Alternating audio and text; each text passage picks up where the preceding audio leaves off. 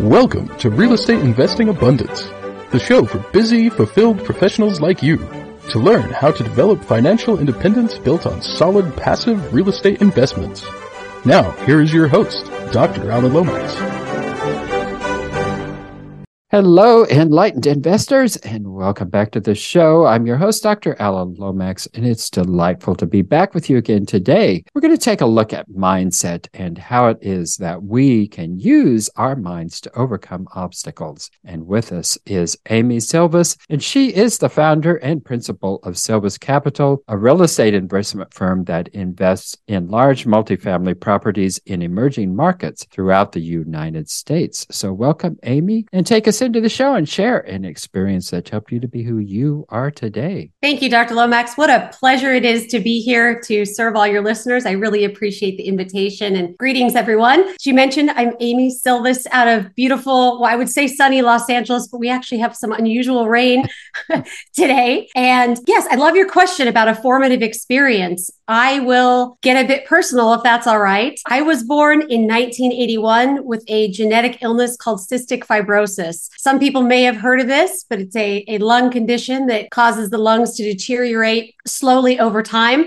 And I was supposed to live to be about eight or nine years old. And I am 41 and a half years old. We count the halves in my family because, because every single day counts. Uh, you can't see my gray hair because I dyed it, but I wear my wrinkles and my gray hair and, and every sign of aging very proudly. As you can imagine, knowing I live with a fatal lung condition, being in and out of the hospital, it really changed my mindset. I think for the better. It was a gift growing up and really helped me realize from a very young age what really matters in life in terms of family, community, giving to others. And thankfully, I didn't really have kind of this crisis of what to do and what was my purpose you know maybe that many feel in their their early 20s or maybe even you know late 20s if you will i was always given the gift of having this path of understanding what i'm here on earth to do and and how i can be a positive influence so i hope that answered your question let me know dr lomax if that's the right track well, yeah, definitely the right track, and certainly a condition to overcome, and certainly has obviously taught you a great deal about how to deal uh, with struggles. And the beautiful smile you carry on your face certainly tells us that you have certainly learned how to deal with what life throws your way. So, talk to us, Amy, about how it is that, I mean, all of us, maybe we don't have the severe illnesses that you've had to deal with, but all of us have had struggles of some sort or the other, and they're inevitable in life. Nobody is going to get out of this world without facing difficulties. So, how is it that we can respond to these to dedicate ourselves to living a positive, productive life? I love that question. You know, it really comes down to understanding what is within our control, I feel. You know, I think we're taught by culture that changing others or understanding the world around us, which of course is important, but the truth is we can only really control our mindset and our own actions. And even when life feels the most difficult or the most hopeless, there are always things we can do, even if it's just to your point, thinking positively or changing our mindset. So making sure I always understand whether it's, you know, being stuck in the hospital for two weeks at a time, treating a, a lung infection, I can still give a smile to a nurse who's working extremely hard to take care of me and likely countless other patients that day. A smile is something I can control and give to someone else, or a nice word of of encouragement or, or thanks. So, you know, I think regardless of circumstances, whether in business or personal life, really focusing in on how we can influence the world around us by our own actions and mindset can be tremendously beneficial as we overcome those obstacles, as you said, that are inevitable to all of us in life. Yeah, it brings to mind that uh, that documentary that was done, I don't know, six, seven years ago about the lady in room number uh, number what was the number? I can't remember. 106, I think it was. Anyway, she was the oldest Holocaust survivor. And uh, during the documentary, there's a conversation with her and a couple of other friends of hers who also survived the Holocaust. And one of the ladies said that her father had always told her to memorize as much as they can because that is the only thing that nobody can ever take from you is what you put into your mind and uh, so that is so true and it is and like you were saying it uh, we do have control and power over what we put into our minds and oftentimes i think we forget that and pollute our minds with things that just are not helpful to us or to others and you say that it took you 10 years to get into real estate with many tries and many fails. What are you talking about in terms of 10 years? 10 years from when you were born or 10 years from when you were 20? yes, 10 years from when I was uh, in my late 20s. It, it's, I, love, I love to tell this story. When truly I grew up in a lower middle class family with a father that actually still does manual labor at age 69 years old. And this concept of investing and not having to trade our time for money wasn't something I grew up with at mm-hmm. all. It was something, thankfully, I found in a little purple book, maybe some of us are familiar with called Rich Dad, Poor Dad. Once I decided that I wanted to learn how to not trade my time for money and invest, you can imagine this difficulty with cystic fibrosis and being in and out of the hospital while still juggling my W 2 job, which I could barely candidly do with my health struggles. It was very difficult for me to take on learning and practicing and building a business on side of those, those other two things I was dealing mm. with. So and with, with no mentors. Yeah. Exactly. Exactly. So it was from uh, around 2010 until 2019, 2020 before I was really able to purchase my first real estate property and jump into this business. A little bit of help with modern medicine and a miracle drug for cystic fibrosis, but I don't regret the time. It, it did take a lot of trials and mm-hmm. tribulations, some failures. My gosh, did I learn a lot? And it's made me such a better investor today. Well, 10 years really coming from where you came from really is not a, a, terribly long time. I know in, in the span of a lifetime, 10 years seems like a very long time. But in reality, when you come from a place with a family who has no background in finance, money management, entrepreneurship, it's a big journey, a long journey, and a lot of people who haven't had that experience, I don't think really understand what a long journey that is to just get the concept that wealth does not come from labor. Wealth does not build from jobs, that the only thing that builds wealth is actually capital, at least particularly in, in our capitalist culture and society. Mm-hmm. And if you don't come from that kind of background, it is a huge mindset uh, shift and change. And even after reading Rich Dad Poor Dad and books like that, it's like, oh, that's that's a wonderful concept. But it's but in reality, to a mind that has never experienced that, it's a fairy tale. Yes. And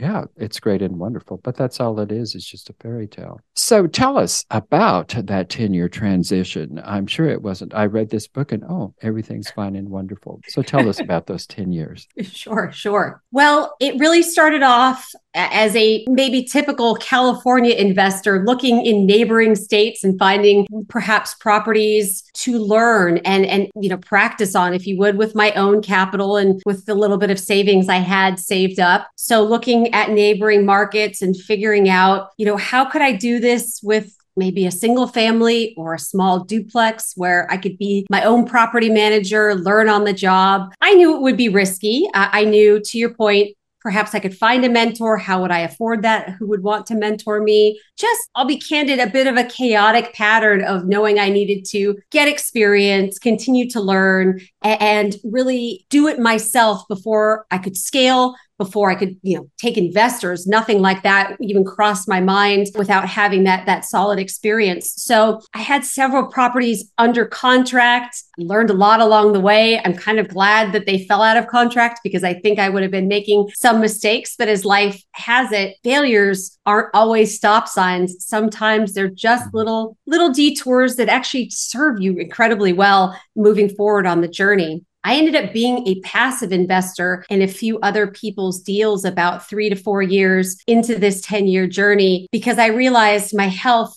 before this miracle drug just wasn't going to hold up for me to do this on my own. And I still wanted to, kind of like a surgeon trying to learn how to do surgery by just reading. I knew I had to ex- continue my education above and beyond just reading or listening to podcasts. So passively investing in large multifamily apartments and asking questions of those sponsors and of the active investors was kind of a pivotal point mm-hmm. in, in my education there as well. Enlightened investors, if you haven't done so already, be sure and click that like button and also click that share so others can take advantage of the content. And finally, be sure to subscribe so you don't miss a single one of our upcoming episodes. So, take us through some of those first endeavors. You were investing investing passively, mm-hmm. which a mm-hmm. lot of our viewers and listeners, some of those, some of our viewers and listeners, many of them are very experienced passive investors, but many are just beginning and looking how to get into passive investing. So, how did you find these opportunities? How did you once find them? How did you vet them? How did you overcome the mindset of actually putting your money into, which I'm sure was a non liquid asset, that you weren't going to get that money back for three to seven years? How did you go through all of that? So I decided to go to conferences to network because, to your point, I soon realized that there is this whole underground network of opportunities to invest. But because I was not an accredited investor, the SEC, the Securities and Exchange Commission, didn't allow these people putting these deals together, these syndicators, these operators to maybe list the opportunity on their website or advertise on social media. I needed to find these people and form a, you know, one-on-one relationship. So going to a few conferences, with some probably well-known gurus folks might in the multifamily space recognize and building that relationship. I'm pretty conservative, so this took sometimes several years to follow people, get to know them, understand their heart, their values, their track record. And to your point, I really wanted to vet them and see what they had done in the past and how they really thought through obstacles that are inevitable in this industry. Mm-hmm. No investment goes smoothly from start to finish. And that really provided me a great opportunity to do investments it, with one or two folks that I really, again, intentionally got to know over an extended period of time so yeah that was really the, the beginning of that journey and to your point it was pretty nerve wracking making that first investment because mm-hmm. these are hard earned dollars mm-hmm. and you know for myself i always knew that my lungs might not give me the opportunity to be able to work so i think that mindset almost that push that there was really no other mm-hmm. option i had to get this journey started one way or the other because I needed to have my money grow without mm-hmm. my time and labor. So this was the path that was working for me mm-hmm. at the time. So mm-hmm. that's what helped me get over it. That why. Mm-hmm. Yeah, I think that first investment. I mean, most investors are requiring fifty thousand dollars. Occasionally, you can find somebody who uh, will take twenty five or so, but they're very, very rare and far between that. So, given that, I'm assuming that all of the capital you had came from basically a W 2 job. Yes. Uh, those were extraordinarily hard earned dollars. And so you did a lot of networking, relationship building, found people who you trusted, essentially. That's, I think, one of the first vehicles yes. that you had to, to overcome. And the second one is you knew them well enough to know that they had a track record in terms of investing. But still, the question I have is that that very hard earned dollars, you were tying those up for an extended period of, of time. Mm-hmm. How did you how did you overcome that obstacle? Because I mean, the, you you're putting this investment out there. It's your first one, and hard earned dollars that you're not going to get back for three to seven years. Yes. How'd you do that? well, you know, if you're asking kind of tactically, financially, I was in a position where I had my salary and these were savings that I had that I accumulated, I set aside methodically year after year. And I didn't invest anything that I thought I couldn't lose. That was a few negatives there. Mm-hmm. I knew I could still survive and pay my bills if, God forbid, I lost 100% of that investment money. That was how I felt safe. Would it have been a great experience had I lost that money? Of course not. But would it have set me out on the street? Or unable to pay medical bills or, or, food. No. So I was in a secure spot. So that was kind of the mindset I had to have of, yes, this is not going to be available. These need to be funds that I don't need to live over the next three to seven years. And I can still be in a financially secure place if, God forbid, that money completely disappeared. Well, difficult challenges and uh, difficult experiences. Since you be, uh, began this first investment uh, journey, what is the greatest joy you've experienced? Ooh are so many. Two Thanksgivings in a row now, we've received notes from our residents telling us about how the dwellings that we've provided, the apartment units that they've provided, have helped them cook Thanksgiving meal and spend time with their family. What we do, yes, we do it for a profit. We have investors, you know, we owe our investors a return, but we also owe it to our residents and just to humankind to be good people and care for people, provide them with safe, secure, clean housing. So, hearing messages from our residents, which we really encourage our property manager to be to mm-hmm. acquire and, and pass on to us and our investors, is so incredibly meaningful. I used to be a stock market investor, and there's nothing wrong with that. I still invest in the stock market, but I don't quite get those customer, you know, use experience messages that we do with our residents. So we truly are impacting lives. We're helping people, we're creating community. And there really is nothing like knowing that even if it's just one person or one family at a time, that we're making lives better. Well, Amy, you've told us a little bit about the passive investments that you started off with. Tell us about that transition from passive investing to active investing, from limited partner to the general partner. Yes. Well, once I had my health on track, and then I had these many years of passive investing experience where I was able to ask questions, see the good, the bad, and the ugly. I was ready to start my own multifamily and commercial investing firm. So it took a while. Again, I'm a little bit of a, a methodical, conservative uh, kind of business person in that way, but it was a great journey to be able to get out of my full time job and do this full time to be able to help other investors invest alongside me passively, care for these residents, and build commercial real estate portfolio. So, take us through those first steps. How did you form the company? How did you get into your first investment? The key that took me a little bit to learn is partnerships. this is a uh, this really is a team sport. And even the most experienced names or the most well-known names that you may see on the internet everyone has business partnerships because this is a complex business. Running a commercial real estate property profitably and well and having good impact takes people to find the investment sometimes the same or separate people to asset manage and manage the property management company. And then still other folks sometimes there's overlap sometimes not that help bring investors that can benefit from the investment to the table as well. So I started off finding properties. I think I'm a good little detective. I love market research and finding emerging markets with growing population and growing job growth in the United States. So I found properties that would be incredible investments that were great opportunities and then found partners that had the what I didn't have at the time the the balance sheet and the experience to buy the property get the loan and bring the property across the finish line. So the bottom line is found partnerships found like-minded people with same values as me and I've continued to yes always work with partners because I think we're all stronger together and we can reach our goals that way as well